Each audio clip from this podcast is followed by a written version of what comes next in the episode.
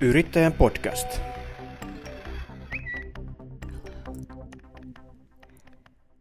Tervetuloa jälleen, hyvät kuulijat. On Yrittäjän podcast-päivä, eli keskiviikko, jolloin nämä jaksot aina pärähtävät joka toinen keskiviikko eetteriin, muun muassa Suplassa ja Spotifyssa. Minun nimeni on toimittaja Pauli Reinikainen, eli nimen, nimenomaan siis toimittaja Pauli Reinikainen.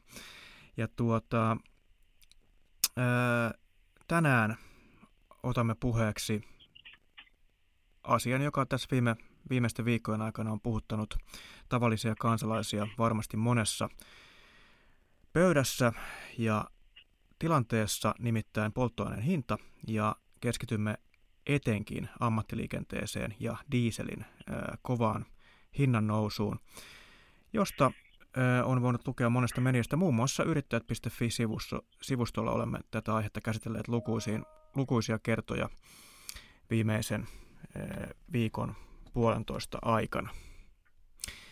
Ja tänään kuulemme Skalin, eli kuljetusalan etujärjestön Skal ryn toimitusjohtaja Anssi Kujalan mietteitä, mutta myöskin sitten jakson toisella puoliskolla yrittäjän mietteitä tästä vaikeasta tilanteesta nimenomaan liittyen kalliiseen dieseliin ja mitä se on aiheuttanut yrittäjän arjessa kuljetusyrittäjän rahapussissa.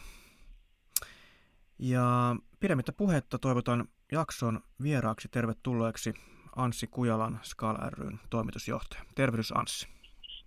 Terve vaan ja kiitos, mukava olla mukana. Sinä olet ollut kiireinen tässä varmasti muutenkin, mutta erityisesti pari viime viikkoa, koska olet, äh, olet saanut kommentoida aika monessa yhteyksissä liittyen nyt sitten tähän dieselin hintaan ja myöskin niihin ehdotuksiin, millä Suomessa voitaisiin laskea polttoaineen hintaa. Mutta mennään niihin keinoihin, mahdollisiin keinoihin hieman myöhemmin. Mutta kerro ensin, että kuinka suuri yllätys oli kuitenkin nyt se, että dieselin hinta lähtee näin nopeaan, nopeaan nousuun? No, se ei tietysti ollut yllätys, että sodan myötä ja tämmöisten markkinahäiriöiden myötä tapahtuu tämmöinen korkea nousu, mutta tässä on vähän pidempi tarina taustalla. Eli me nähtiin jo viime vuonna, viime syksynä, että nyt öljyn maailmanmarkkinahinta on nousussa. Se, mistä se johtuu, niin sillä on osin koronasta seuraavia syitä, eli, eli tuotanto-ongelmia tai muutoksia siinä. Dieselin hinta oli siis viime syksynä jo nousussa. Sen lisäksi me tiedettiin, että vuodenvaihteessa tulee voimaan parafiinisen dieselin veronkorotus. Sinänsä vain kaksi senttiä per litra, mutta kokonaisuudessa sekin. Ja sitten se, että Suomi kasvatti niin sanottua jake, jakeluvelvoitetta, joka, jota myös sekoitevelvollisuudeksi kutsutaan se kasvoi 18 prosentista 19,5 prosenttiin, jolloin me ryhdyttiin jo aiemmin ennen vuodenvaihdetta ja vuodenvaihteen jälkeen tuomaan esille, että nyt on alalla kustannuskriisi.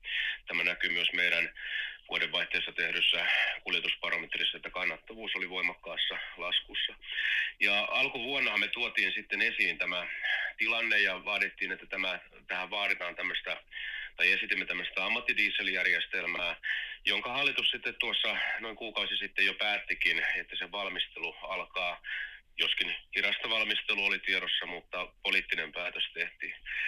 No tämän jälkeen sitten alkoi tämä Venäjän hyökkäyssota Ukrainaan, ja kun Suomi on ollut osin riippuvainen Venäjältä tuorusta öljystä, niin nämä pakotteet sitten, jotka siinä asetettiin, niin johti siihen, että, että, että tämä Venäjältä tuotava öljy ja diesel, niin se osuus väheni ja tietenkin tämmöisessä sotatilanteessa eri aloilla markkinat häirintyy ja diesel lähtikin sitten nopeaan nousuun nousten muutamassa viikossa 40 senttiä. Tämä ei ollut sinänsä niin kuin yllätys, että se sota johtaa tämmöiseen nousuun, mutta nyt on nähty täysin ennätyksellinen tilanne. Itse asiassa joulukuusta 2020 dieselin hinta on noussut noin euron. Niin, siis ja tuota, tässä on moni ihmetellyt tuolla so- somessa, että miksi dieselin hinta nousee nopeammin kuin pensan hinta, miksi diesel maksaa enemmän kuin pensa. No, tässä on kysymys osin tästä nimenomaan tästä jakeluvelvoitteesta. Eli Suomessa on korkea jakeluvelvoite.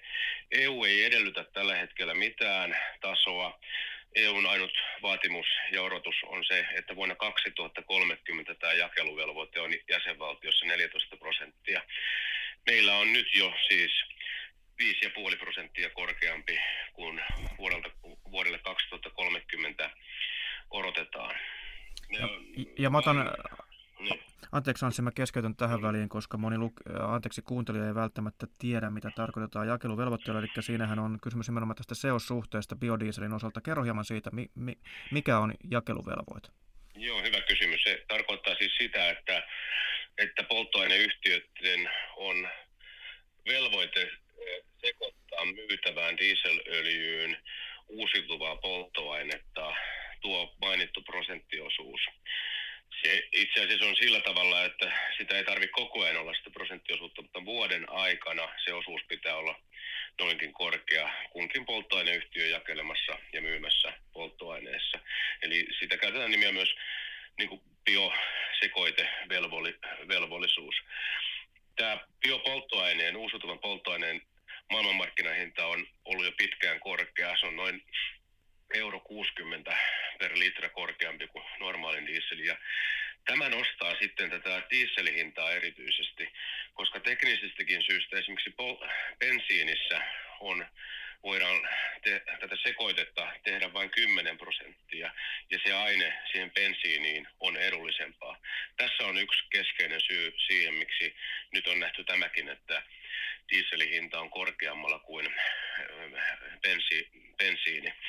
Me on laskettu, että jakeluvelvoite maksaa tällä hetkellä 30 senttiä per litra.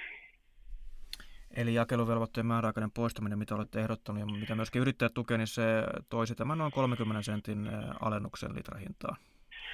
Kyllä, nimenomaan. Muutamia viikkoja sitten, kun me pohdittiin, että mitkä on nopeita keinoja kansallisesti päätettävissä ja aidosti vaikuttavia keinoja tähän energian, tai siis dieselin hintaan tässä tapauksessa. Me päädyttiin esittämään nimenomaan tätä, tai yhtenä keinona tätä jakeluvelvoitteen poistamista, koska se olisi nimenomaan päätettävissä kansallisesti, se olisi nopea ratkaisu. Ja siinä puhutaan siis, kannattaa kiinnittää varmaan huomiota, että määräaikaiseen poistamiseen, ei pysyvään poistamiseen. Nimenomaan mekin olemme esittäneet, että se poistettaisiin määräaikaisesti vuoden, tämän vuoden loppuun asti. Mä haluan tässä muistuttaa, että emme me kuljetusalalla eh, tuota, ole sitä mieltä, että ilmastonmuutos ei olisi totta. Päinvastoin alalla on tehty jo paljon päästövähennyskeinoja, mutta nyt vauhti on liian nopea, ollut muutenkin, ja tämä tilanne huomioiden vielä, niin pitää punnita, että mikä tässä yhteiskunnassa on tärkeää. Se, että menestyykö yritykset, pärjääkö ne, liikkuuko tavaraa vai se, että ylläpidetään tämmöisiä Euroopan kunnianhimoisimpia päästövähennystavoitteita, jotka nostaa hintaa erityisesti Suomessa? No nythän äh, länsinaapurimme Ruotsi teki sitten jo äh, päätöksiä ja äh, päätti laskea polttoaineveron hintaa. Siellä tehtiin muitakin energiahelpotuksia, muun muassa maksetaan ihan konkreettista rahaakin ihmisten tilille, mutta jos ajatellaan näitä kuljetus, kuljetusyrittäjiä, niin tuota, minkälaisia päätöksiä nyt odotat Suomesta, Suomen hallitukselta ja millä aikataululla? Niin, yhtenä keinona me on jakeluvelvoitteen määräaikaisen poistamisen lisäksi mm, esitetty, että Suomessa laskettaisiin tuo dieselin polttoainevero EUn energiaverodirektiivin sallimalle minimitasolle, joka on 33 senttiä tämä minimitaso. Tällä hetkellä keskimäärin dieselin vero on 50 senttiä. Ja tämä vaikutus Suomessa toisi sitten 17 senttiä tähän hintaan helpotusta. Ruotsin päätös oli sinänsä niin kuin tervetullut. He poisti tämän, tai laski tämän veron tähän EU-minimiin. Ruotsissa kun oli alempi verotaso ennalta, niin se tarkoitti noin 12 sentin mm, vaikutusta. Yksinään tämä keino näillä näillä hinnoilla ei auta, mutta yhdessä tämä jakeluvelvoitteen poistamisen kautta vaikutus olisi jo huomattava. Tämä Ruotsin malli, jos sitä nyt näin kutsuu, niin niin eipä siinä muuten kyllä sitten ammattimaiseen liikenteeseen tullut juuri mitään helpotusta. Esimerkiksi Ruotsi ei päättänyt jakeluvelvoitteen poistamisesta, vaan päätti vain jäädyttää sen tämän vuoden tasolle. Ja, ja niin kuin sanoin aiemmin, niin Ruotsissa tämä jakeluvelvoite, se on ainut maa, jossa se on hieman korkeampi kuin meillä. Aivan. No tietenkin, tietenkin nyt sitten alalla on ihmetelty, miksi Suomi reagoi hitaasti. Nyt on kuitenkin siis ministeri tai siis työryhmää perustettu ja siellä pohditaan näitä asioita. Niin minkälainen usko alalla on teillä, että tota, Suomessa nyt kuitenkin tulee päätöksiä, jotka laskevat, laskevat dieselin hintaa? Tätä haastattelua tehdessä tämä ministerityöryhmä on kokoontunut yhden kerran ja tehnyt linjauksen muun muassa maatalouden tukemisesta. Rohkenen tässä sanoa, että sitten se toinen osio siinä oli, oli tämmöinen valmistelu fossiilisen polttoaineiden vähentämisestä, niin se ei nyt vaikuttanut kovin uskottavalta eikä aidolta keinolta tähän tilanteeseen. Mutta voi olla, että ennen kuin tämä on julkinen, tässä välissä on tapahtunut jo muutos, eli, eli meillä on tiedossa seuraava tämä ministerityöryhmän kokous aikataulu ja kyllä me se tiedetään, että hallituksella pitäisi ainakin olla tilannekuva kuljetusalan tilanteesta. Me on toimitettu muun muassa parametritietomme ja muuta tietoja nämä esityksemme.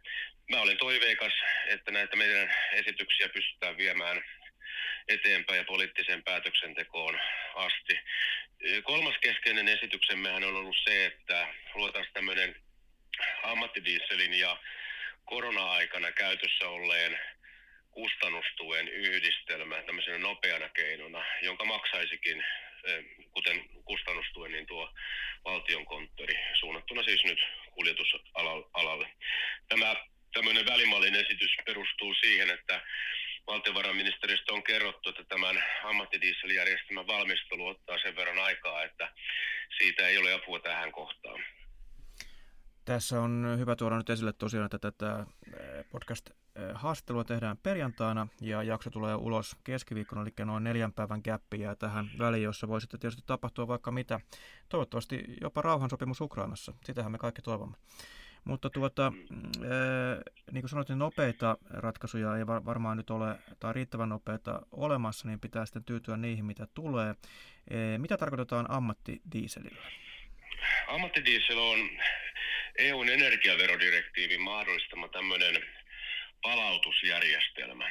Se on käytössä kahdeksassa EU-maassa jo tällä hetkellä ja se tarkoittaa sitä, että pumpuilla laskuissa maksetuista polttoaineista ammattimainen liikenne saa veron palautusta hakemusmenettelyn jälkeen tai toivottavasti nyt sitten Suomessa automaattisen järjestelmän jälkeen. No mikä tämän perusidea on sitten? Me on ajateltu koko ajan näin, että tämä ammattidiesel olisi keino kuljetusalalle sopeutua näihin päästövähennystavoitteisiin, kun meillä on ollut ainakin ennen sotaa, meillä on ollut näköpiirissä sekä EU- että kansallisen tason linjauksia päästövähennyskeinosta, jotka kaikki nostaa polttoaineen hintaa. No, sillä on ajateltu olevan sitten tämmöinen ohjaava vaikutus muihin käyttövoimiin, kuten sähköautoihin, mutta ongelma on ammattimaisen liikenteen osalta se, että tätä ohjaavaa vaikutusta ei aidosti ole, koska ei ole olemassa sellaista teknologiaa, että nopeasti pystyttäisiin siirtymään muihin käyttövoimiin. Jolloin jäljelle jää vain niin rangaistusvaikutus plus se, että Suomen kilpailukyky heikkenee. Meillä on muutenkin logistisesti haastava mm, sijainti, pitkät ja hankalat etäisyydet ja tuonne päämarkkina-alueelle – vähentääkö nyt se 1500 kilometrin takamatka, korkeat kuljetuskustannukset. Eli me on ajateltu niin, että tämä ammattidiesel olisi keino, jonka avulla ala pystyy sopeutumaan tähän kasvaviin polttoaineen hintoihin. Henkilöautopuolella tämä asia on toinen. Henkilöautopuolella on tätä ohjaavaa vaikutusta, kuten nähdään nyt markkinoistakin. Todennäköisesti tänä vuonna sähköautoja hankitaan Suomessakin enemmän kuin diesel autoja, tai pidän sitä itse asiassa, itse asiassa jo selvänä. Siellä se teknologia on mahdollista, mutta raskaassa liikenteessä erityisesti tämmöinen 76-tonninen puutavarayhdistelmä yksinkertaisesti ei liiku sähköllä. Ei ole olemassa semmoista teknologiaa. Totta kai teknologia kehittyy, mutta ehkä realismia kuvaa se, että kun Suomessa on 94 000 kuorma-autoa, niin niistä tällä hetkellä 300 on kaasukäyttöistä ja yhdeksän, siis vain yhdeksän kappaletta on sähkökäyttöisiä. Ja nämä yhdeksän kappaletta on pieniä kevyitä kuorma-autoja kaupunkimaisissa olosuhteissa, jakeluliikenteessä, lyhyissä matkoissa. Tässä on hyvä myös muistaa se, että ei meidän kaltaiseen maahan nopeasti synny näiden muiden käyttövoimien energiajakeluverkostoa. Me tullaan vielä pitkään, jopa vuosikymmeniä kuljettamaan tavaraa täällä dieselillä. Yrittäjän podcast. Yrittäjän podcastissa tänään aiheena kallis diesel ja sen vaikutukset ammattiliikenteeseen. Äänessä toimittaja Pauli Reinikainen ja vieraanani eh, SKAL ryn Suomen kuljetus- ja logistiikka-alan eh, toimitusjohtaja Anssi Kujala ja kohtapuoliin myöskin alan yrittäjä, mutta ennen kuin menemme yrittäjän pakeille, niin te teitte, Anssi, tässä vastikään ylimääräisen barometrin alan yrittäjien keskuudessa. Ja sieltä selvisi, että vaikeuksia on, on vaikeuksia suoriutua laskuista, maksaa niitä ajoissa ja on jopa akuuttia konkurssiuhkaa, oliko se nyt runsas joka kymmenes vastaaja koki, koki, että on tilanne jo niin paha, että siellä saattaa olla yritystoiminta vaakalaudalla. Tiedän, että olet nyt kiertänyt ja olet ollut siellä ihan maakunnissakin tapaamassa alueella näitä yrittäjiä, niin minkälainen fiilis siellä, siellä vallitsee? No tota, kyllä tässä vahvistuu tämä hankala tilanne. Me on todellakin koko Skalin väki on kiertänyt nyt päättyvällä viikolla kuljetusyrityksiä eri puolilla maata, eli me on menty jäsenyrittäjien ja muiden kuljetusyrityksien iholle yrityksiin suoraan. Itse kävin eilen kuudessa yrityksessä ja kyllä sillä alalla toivekkuuttakin on, mutta totta kai tämmöinen hintasokki näkyy sitten tunne, tunnelmissa ja ne keskustelut liittyy hyvin pitkälle tähän, että miten tästä kustannuskriisistä selviydytään. Mm, aivan totta, kuten sanoit, tässä meidän barometrissa, joka on kattava otosalan yrityksistä, 7 prosenttia kaikista yrityksistä vastasi tähän, niin väitteeseen yritystoimintani uhkaa konkurssi täysin samaa mieltä oli 12 prosenttia ja osittain samaa mieltä oli 24 prosenttia. Ja, ja kun toinen kysymys oli, että polttoaineen hinnan nousu uhkaa yrityksen tulevaisuutta, niin peräti 90 prosenttia oli täysin tai osittain samaa mieltä. Sieltä näkyy myös paljon muita tekijöitä, että rahan kierrossa on häiriöitä, on jopa lomautuksia, irtisanomisia, jotkut on laittanut auton jo seisomaan tässä kohtaa. Tämä on sillä tavalla ymmärrettävää. Mikään yritys ei voi jatkaa tappiollista toimintaa loputtomiin. Kerro kuuntelijoille nyt, jotka eivät ehkä ole täysin selvillä siitä, minkälainen merkitys kumipyöräliikenteellä ja logistiikalla on Suomelle, niin tuota, miten isosta ongelmasta tässä nyt puhutaan, mikäli kallis diesel aiheuttaa jo suoranaisia ongelmia yritysten toiminnalle ja jatkolla? No Suomihan on hyvin kuljetusintensiivinen maa, eli, eli meillä tavaraa liikkuu paljon johtuen tästä maamme koosta ja pitkistä etäisyyksistä. Suomessa liikkuu tavara myös kumipyörillä, eli rautateiden kauttahan meille ei kovin paljon tavara liikkuu, että tavaratonneista noin 90 prosenttia liikkuu kumipyöräliikenteen kautta, eli kuorma-autoilla metsistä puuta tehtaille, tehtaalta valmista tuotetta sitten jakelupisteisiin ja kuluttajille elintarvikkeita ja niin edelleen. Tässä on kysymys myös nyt tämmöisestä huoltovarmuusnäkökulmasta, josta vähän nyt ajankohtaista esimakua antaa se tämä AD Blue-aineen loppumisuhka, joka, joka toteutuessansa aidosti niin johtaisi siihen, että, että pyöri alkaa jo siinä pysähtymään. Niin tämä on tämä niin sanottu urea, jota lisätään siis tota dieselin äh, sekaan. Kyllä.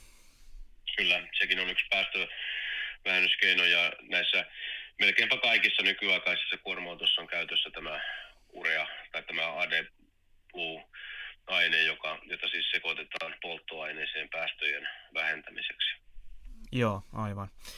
Eli puhutaan siis kuitenkin todella laajasta isosta ongelmasta, joka koskettaa meitä kaikkia, jolla on vaikutuksia aika moneen elämän osa-alueeseen. Näkyy sitten ihan ruokakaupassa tai muissa tuotteissa päivittäisessä arjessa ihmisillä. Kyllä, näin se, se on sinänsä niin kuin päivän selvä asia, että, että kauppojen hyllyt ei täyty ilman, että se tavara kulkee tehtaalta sinne kauppoihin. Mitään muuta keinoa ei ole. Hyvä. Öö, tai hyvä siinä mielessä, että, että tässä kuitenkin ilmeisesti jonkunnäköistä lohtua hallitukselta on tulossa. Se voi olla tosiaan tiedossa tämän podcast-jakson kuuntelun, kuunteluhetkellä keskiviikkona. Ja toivottavasti onkin, koska pikaisia toimenpiteitä alalla nyt tarvitaan. Millä, millä mielin sinä nyt tässä mm, olet, eli onko odotuksessa vielä, vielä lisää koron, anteeksi, hinnannousuja dieselin litrahintaan?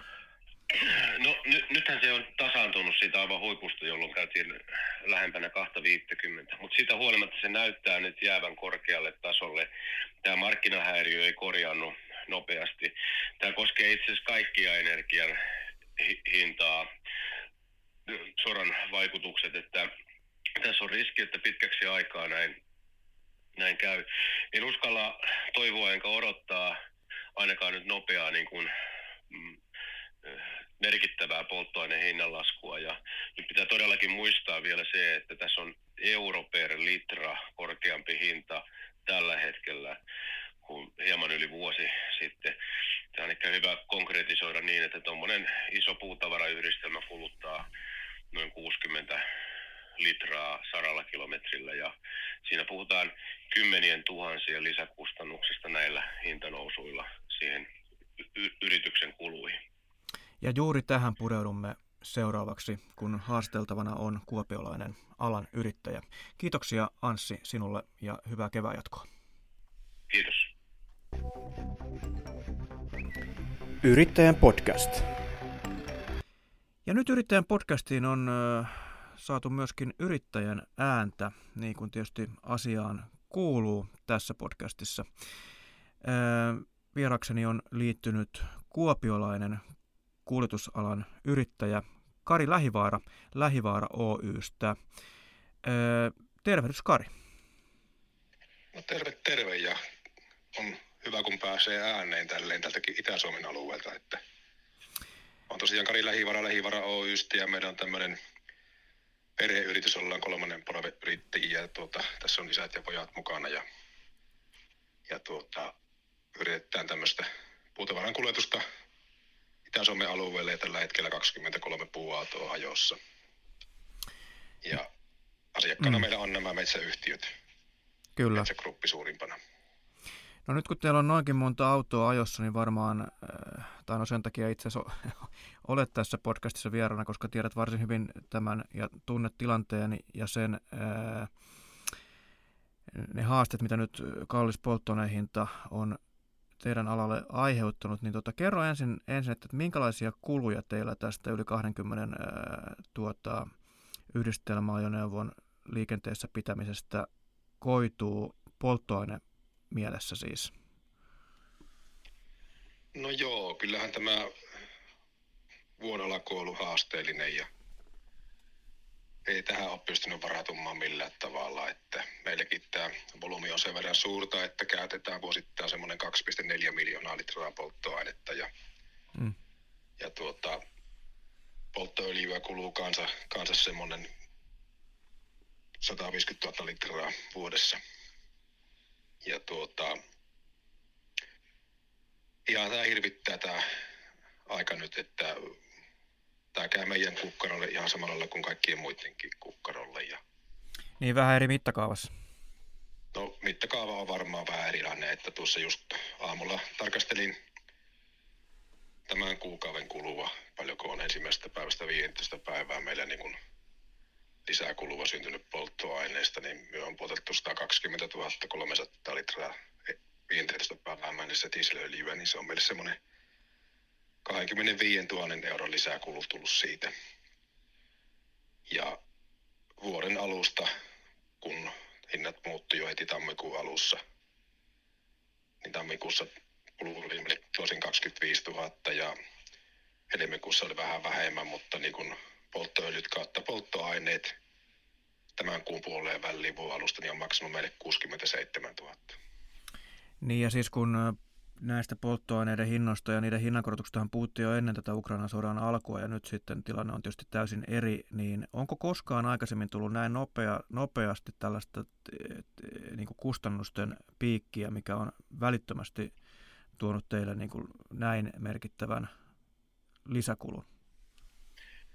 Ei minun muisti aika, että 52 vuotta vanha on itse ja ollut alan, alalla syntymästä lähtien niin sanotusti, kun perheyrityksessä on kasvanut ja en muista itse tämmöistä nousua, että olisi tullut, tullut ainakaan sen minun yrittäjäuran aikana.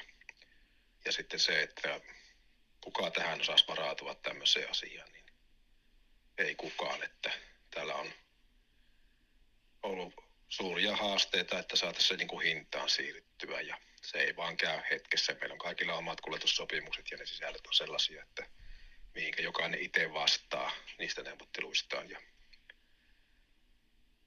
yhteiskunnan apua on tässä turhaa huuttaa näin nopealla aikataululla. Tämä on niin hias reagointi sieltä päin, että meidän yrittäjien pitää itse olla aktiivisia ja yrittää saada se tilanne tavallaan niin korjattua. No tuossa SKAL ry teki, teki barometria äh, vähän aikaa sitten ylimääräistä barometria ja siellä tuli esille tämä, tota, että alan, siis kuljetusalan yrittäjillä on, on vaikeuksia äh, maksaa ajoissa laskuja. Tämän seurauksena on, on lomautettu, irtisanottu ja joka kymmenennellä, tai vähän enemmän kuin joka kymmenennellä yrityksellä on kohtuullisen akuutti konkurssiuhka, niin tota, minkälaisia sopeutustoimenpiteitä olet itse joutunut tekemään vai ovatko ne vasta edessä? Pahimmat on varmaan eessä, että metsäteollisuus on kyllä aika hyvin vastannut tähän huutoon. Tosin aika kovalla viiveellä, että nyt niin kuin tässä kuussa ne niin kuin tulivat sitten näissä omissa vastaan suurimmalle osalle porukasta, mikä metsäalalla työskentelee, mutta se, että, että tuota, tuo, mikä hävittiin nyt jo tähän puolen kuun tätä maaliskuuta tammikuusta lähtien, niin ei tuota rahaa saa mistään takaisin ja tässä on mietittävä tasan tarkkaan sitä vaihtoehtoa, että onko yrittäjät itse ilman palkkaa, niin kuin meidänkin firmassa. Että meillä on tässä kolme serkusta ja kolme vanhempaa miestä, että meitä on kuusi tässä omistajia töissä, että joudutaanko tinkimään omista, omista palakosta muutamalta kuukaudelta ja siinä on semmoinen mm. nopea keino, millä voidaan tätä kassavajetta sitten vakauttaa. Ja kyllä tässä kovasti on kampanjoitu kuljettajille polttoainetalouden merkityksestä, millä niin kuin saataisiin tätä kulua niin kuin pienenemään tässä koko aika. Ja sieltä on pientä säästöä jo saatukin. Ja onko näin, että siis lomauttaminen tai irtisanominen tarkoittaa sitten samalla sitä, että ei voida ikään kuin tehdä kaikkea niitä töitä, mitä olisi tarjolla, että se suoraan sitten vähentää siis kuljetuksia, että se ei välttämättä ole sekään sitten aina hyvä vaihtoehto. Tai, tai siis eihän se nyt koskaan ole hyvä vaihtoehto, mutta se ei välttämättä ole niin kuin toimiva vaihtoehto aina. No joo, lomauttaminen on oma, oma protokollansa ja meilläkin on 50 kuljettajia jo puuajossa, niin se ei käy ihan hetkessä. Siinä pitää käydä niitä yhteen neuvotteluja ja muita. Se ei onnistu nopeana toimenpiteenä ja sitten tänä päivänä pula on hyvistä ammattikuskeista – mm. niin ei uskalla ihan pienen kysymyksen kanssa tehdä mitään lomautuksia. Ja tämä aika nyt, kun mennään metsäteollisuuden kuljetuksissa, niin tämä on meidän kiireisintä sesonkin aikaa. Ja jos ennen pitää meidän me tästä pois suohan, niin ei tässä voi harkitakaan mitään lomautuksia, että tämä olisi vaan saatava taloudellisesti kannattavasti rullaamaan nämä pyörät tuolle ja saatava tupuu tuolta liikkeelle. Ja sitten se, että kun metsäteollisuuden puun käyttö lisääntyy Suomessa, niin yhtään kuljettajaa emme voi hukata. Yhtään lomatusta ei mielellään kukaan halua tehdä, että ne siirty sitten muualle. Tämä niin. on vaan niin kuin realiteetti tänä päivänä. Niin, sit, sitten voi olla tietysti hankala, jos ja kun tämä tilanne kääntyy parempaan suuntaan, niin taas sitten saada kuljettajia takaisin. No se on ihan, ihan totta niin, ja nyt on jo karannut paremmille aloille osaa porukasta, ja ollut niin kuin hankaluuksia pitää, pitää työntekijöitä töissä, niin tuota, en ainakaan itse näe, että ennen tingin omasta palkasta, kun menetän noin hyvät työntekijät, koska työntekijät meille sen työn tekevät. no kerro vielä, tuossa tietysti jo Ansin kanssa käytiin asioita läpi, mutta kerro, kerro vielä hieman, että niitä konkreettisia kustannuksia siis, eli jos tota, teillä on niin, tai kerro mikä on tyypillinen siis tällainen matka, mikä taitetaan tämmöisellä raskaalla yhdistelmällä esimerkiksi vuorokaudessa ja paljonko se, sen kustannukset on, on kaikkinensa. No, ja, ja, ja niin kuin mitä muita kustannuksia siinä on kuin tämä, tämä polttoaine, mistä nyt puhutaan, niin totta kai siinä on varmasti paljon muitakin. Joo, raakapuuta kun ajetaan, niin polttoainetta kuluu saalle kilometrille 70-76 litraa talavilla ja meilläkin on kaikki nuo näitä 76-tonnisia yhdistelmiä, jotka on niin täysmittaisia ja täysraskaita tähän käyttöön ja voi jaajaa kaikilla teillä. Ja tuota, se keskimäärin 300 kilometristä 600 kilometriä jää päivässä. Se on se yleensä se suorite, mitä keskimäärin pyrkii tekemään ja se on niin sitä ajoa alueesta jo tehtävästä, että meillähän ei mitään semmoisia vakioreittejä ole tuolla liikenteessä. Me ajetaan tuolta metsävarastosta lähimpään paikkaan ne puut. Ja tuota, se ajomatka voi vaihella 30 jopa alle 200 kilometriin. Niin hirmu hankala on niin kuin äkkiä sanoa mm. tämmöistä yksittäistä kuluerää siinä. Että...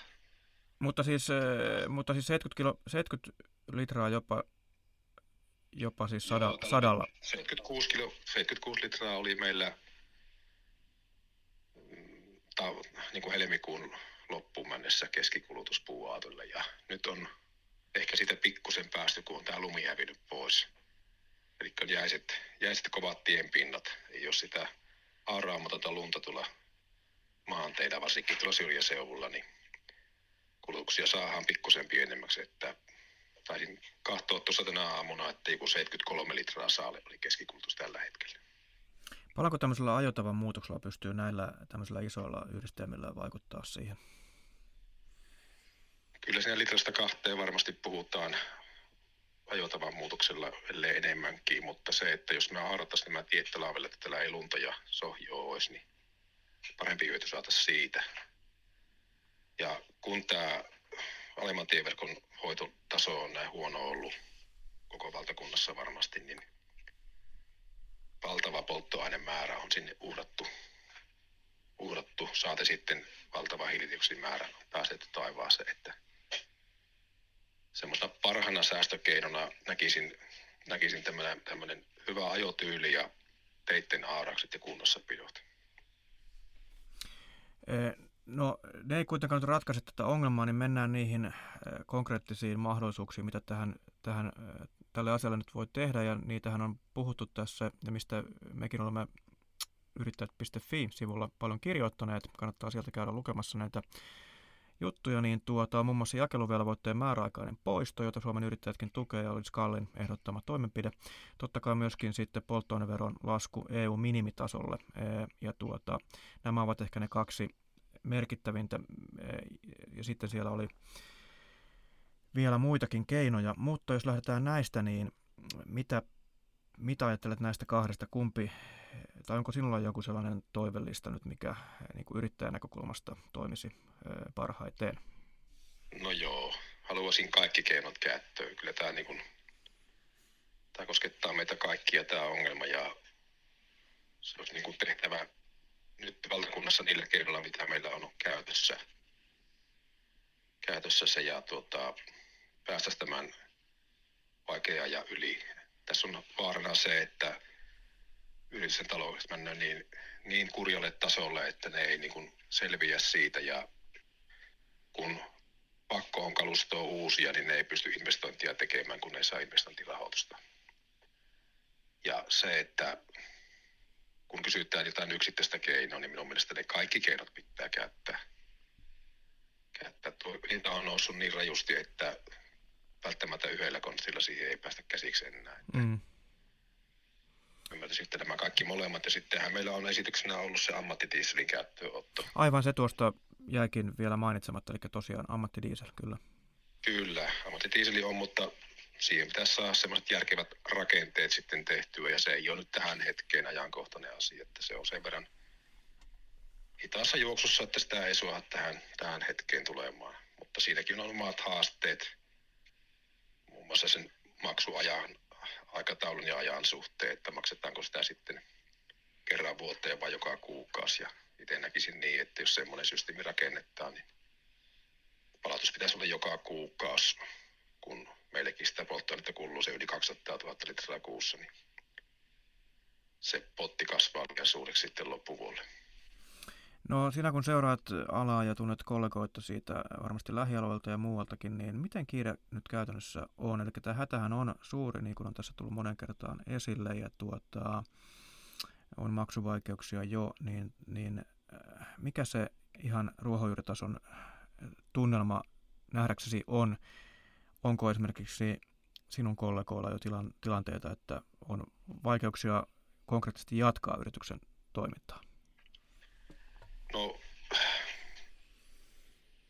on varmasti mietinnässä monella, että miten tästä selvitään ja, ja tuota, pystykö jatkamaan. Ja varmasti sitä on osa jo yritys, yritys miettineet, että mitä ajoja pystytään ajamaan. Että kyllähän se selvä on, jos on valinta edessä, että joku, joku ajo on kannattavampaa kuin toinen, niin se toinenhan on pakko jättää sitten tekemättä. Siinä mielessä on tyytyväinen meidän sopimussuhteisiin, että, että on saatu, saatu niin kuin hinta seuraamaan paremmin polttoaineen hintaa, mutta tuota, se, että kun tässä takamatkaan jäätiin, niin tätä ei tulla saamaan sillä, sillä kiinni. Ja se, että kun tähän herättiin vähän viiveellä, niin se harmittaa, että kun hinta päivittyy päivittäin ja sitä voidaan netissä seurata, niin tuota, se, että annettiin mennä tässä näin monta viikkoa, saati kuukautta, niin se hiertää monta yrittäjiä nyt täällä. Ja sitten on vielä pois luettuna ne yrittäjät, joilla ei minkäännäköisiä seurantoja eikä niin, kuin niin sanottuja polttoaineklausuulia tai indeksiä ole sopimuksessa mukana, niin niitä on tehtävä itse sitten ne neuvot tuonne firmoihin päin, niin kuin ne meidänkin tehdään. Mm. Niin, ää... se, ei siitä voi yleistä ohjetta antaa, vaan jokaisen pitää itse nyt olla asiakkaasi aktiivisesti yhteydessä ja käydä läpi tämä tilanne. Kaikkia tämän jo ymmärtää, ei tässä ole epäilystäkään siitä. Mutta onko se halu ja mahdollisuus sitten sillä vastapuolella, niin se on toinen juttu. Haastelin sinua joku aika sitten tosiaan yrittäjät.fi-sivuston artikkeliin liittyen tähän samaan aiheeseen. Ja tota, siinä mainitsit, että teillä on nimenomaan tämmöinen niin, niin sanottu klausuulihinnoittelu, jossa voitte joka kuukausi ilmeisesti tai kuukauden välein ää, reagoida tähän näihin kustannusten nousuihin. Eli tuota, kerro vähän tästä ja onko tämmöinen yleinen tai miten tällaisen sopimuksen sopimus on mahdollista sa- saada niin kuin, sitten asiakkaan kanssa? No jokainenhan tekee asiakkaan kanssa sopimuksen itsenäisesti, mutta metsäalalla on ollut jo pitkään käytössä tämmöiset kompensaatiot niin kuin polttoaineen suhteen esimerkiksi. Näillä isoimmilla metsätoimijoilla ne on ollut käytössä ja niissä on ollut erilaisia toimintamallia, onko se ollut kuukauden mittainen jakso vai kaksi kuukautta. Ja se, että vaikka se systeemi nyt on ollut olemassa, niin sen reagointioaika on ollut niin hias ja se on ollut se tämän päivän ongelma, että ei niin kuin tämmöiseen hinnan nousuun nämä systeemit eivät ihan suoraan reagoi, jos niiden tarkasteluajat on niin pitkät. Ja se, että siellä on semmoisia kuukaudesta kolmeen kuukauteen ollut niitä tarkastelujaksoja jopa, niin tuota, se kuukausi on nyt jo liian pitkä aika. Tarkoittaa sitä, että edellisen kuukauden keskihinnalla määritellään seuraavan kuukauden kuljetushinta. Niin, nythän... Hinta. Ja nyt, nyt kun saattaa viikossa pompata 20 senttiä tuo, niin mm. Mm. se kuukauden takainen hinta on vanha. Ja Joo. tämä on niin kuin se ongelma tässä ollut ja itsekin sopimukset kanssa menee tavallaan niille ryhmityksille, että ne kopi kuukauden viiveellä siihen hommaan. Että. Joo, ja sittenhän tässä on vielä sekin, mikä osittain liittyy tähän, ei puhuta siitä sen enempää, mutta maksuajat sitten voi olla tietysti joillakin isoilla yrityksillä vielä pitkät, eli joutuu, kulutusyrityskin voi joutua odottamaan niitä saataviaan sitten eh, jonkun aikaa, ja sitten jos siellä vielä koko ajan hinnat, siis kustannukset nousee, niin yhtälö on erittäin haastava. Kyllä se on. Kyllähän sille joku hinta on laskettava sille maksuajallekin, että, että se, se vaan on, on alan haaste ja siihenkin on omia pankkitakausjuttuja ja muita sitten saatavana, mutta ne ei ole ilmaisia nekään. Että mm. Palvelut maksavat ja pankit sitä tarjoaa, että ei se siitä ole kiinni, mutta se, että oma firman kohdalla on kyllä siinä mielessä oltu vielä hyvässä, hyvässä jamassa, että meillä on maksuajat aika lyhyet, että saadaan niin kuin joka viikko tilityksiä ja Joo. tulee aika reaaliaikaisesti. Kiitos siitä meidän asiakkaille. Kyllä. Ja on kyllä hoitanut sen suhteen hommansa hyvin, hyvin ja tuota, katsotaan nyt tässä on joka tapauksessa metsäteollisuudella suuria haasteita tulossa, eli tämä tuontipuu kun loppuu, niin meitä tullaan tarviimaan ja haluaisin, että yksikään yrittäjä ei joutuisi lopettamaan tämän asian takia, että tämä saataisiin niin kuin siirrettyä kuljetushintoihin tai sitten valtiovalta voisi tehdä jonkunnäköisiä muutoksia tuohon verokantaan ja näihin muihin asioihin, että saataisiin tuo hinta semmoiselle tasolle, että se olisi järkevällä tasolla ja tästä hyötyisi kyllä myös kansalaisetkin sitten. Ja kustannukset tulevat nousemaan eri puolilla varmasti puun hinta ja sen johdan äh, paperin hintahan onkin noussut, mutta ei lähdetä tähän keskusteluun sen enempää, mutta kaikki vaikuttaa kaikkeen. Mutta siellä pyörät pyörivät, kumipyörät pyörivät vielä onneksi. Kyllä pyörii ja se, että kaikki muukin tässä on noussut näistä kustannuksista, että kyllähän niin kuin välillisesti nostaa kaikkia huolto, huoltokustannuksia, korjauskustannuksia ja renkaat ja öljyt ja kaikki on nyt niin kuin nousussa ollut. Että ei tässä nyt ihan niin, vaikka aurinkoinen päivä on, niin, niin, niin aurinkolta nähdä aina tämä tulevaisuus, ainakaan lähitulevaisuus. Mutta siihen on vaan pakko uskoa kuitenkin parempaan. Kiitoksia sinulle Kari, että pääsit kertomaan ihan käytännön ää, asioista yrittäjän näkökulmasta. Ei mitään, ei mitään. kiitoksia, että sai äänessä olla ja kyllähän tämä keventää mieltä, kun näistä sapi puhua. Se on, se on varmasti ihan, ihan totta ja, ja tieto ö, ei ehkä aina lisää tuskaa, eli kuuntelijatkin saavat konkreettista näkemystä siitä, miksi tästä asiasta kannattaa puhua ja miksi tämä on tärkeä asia nimenomaan logistis, logististen ketjujen kannalta tässä, tässä maassa.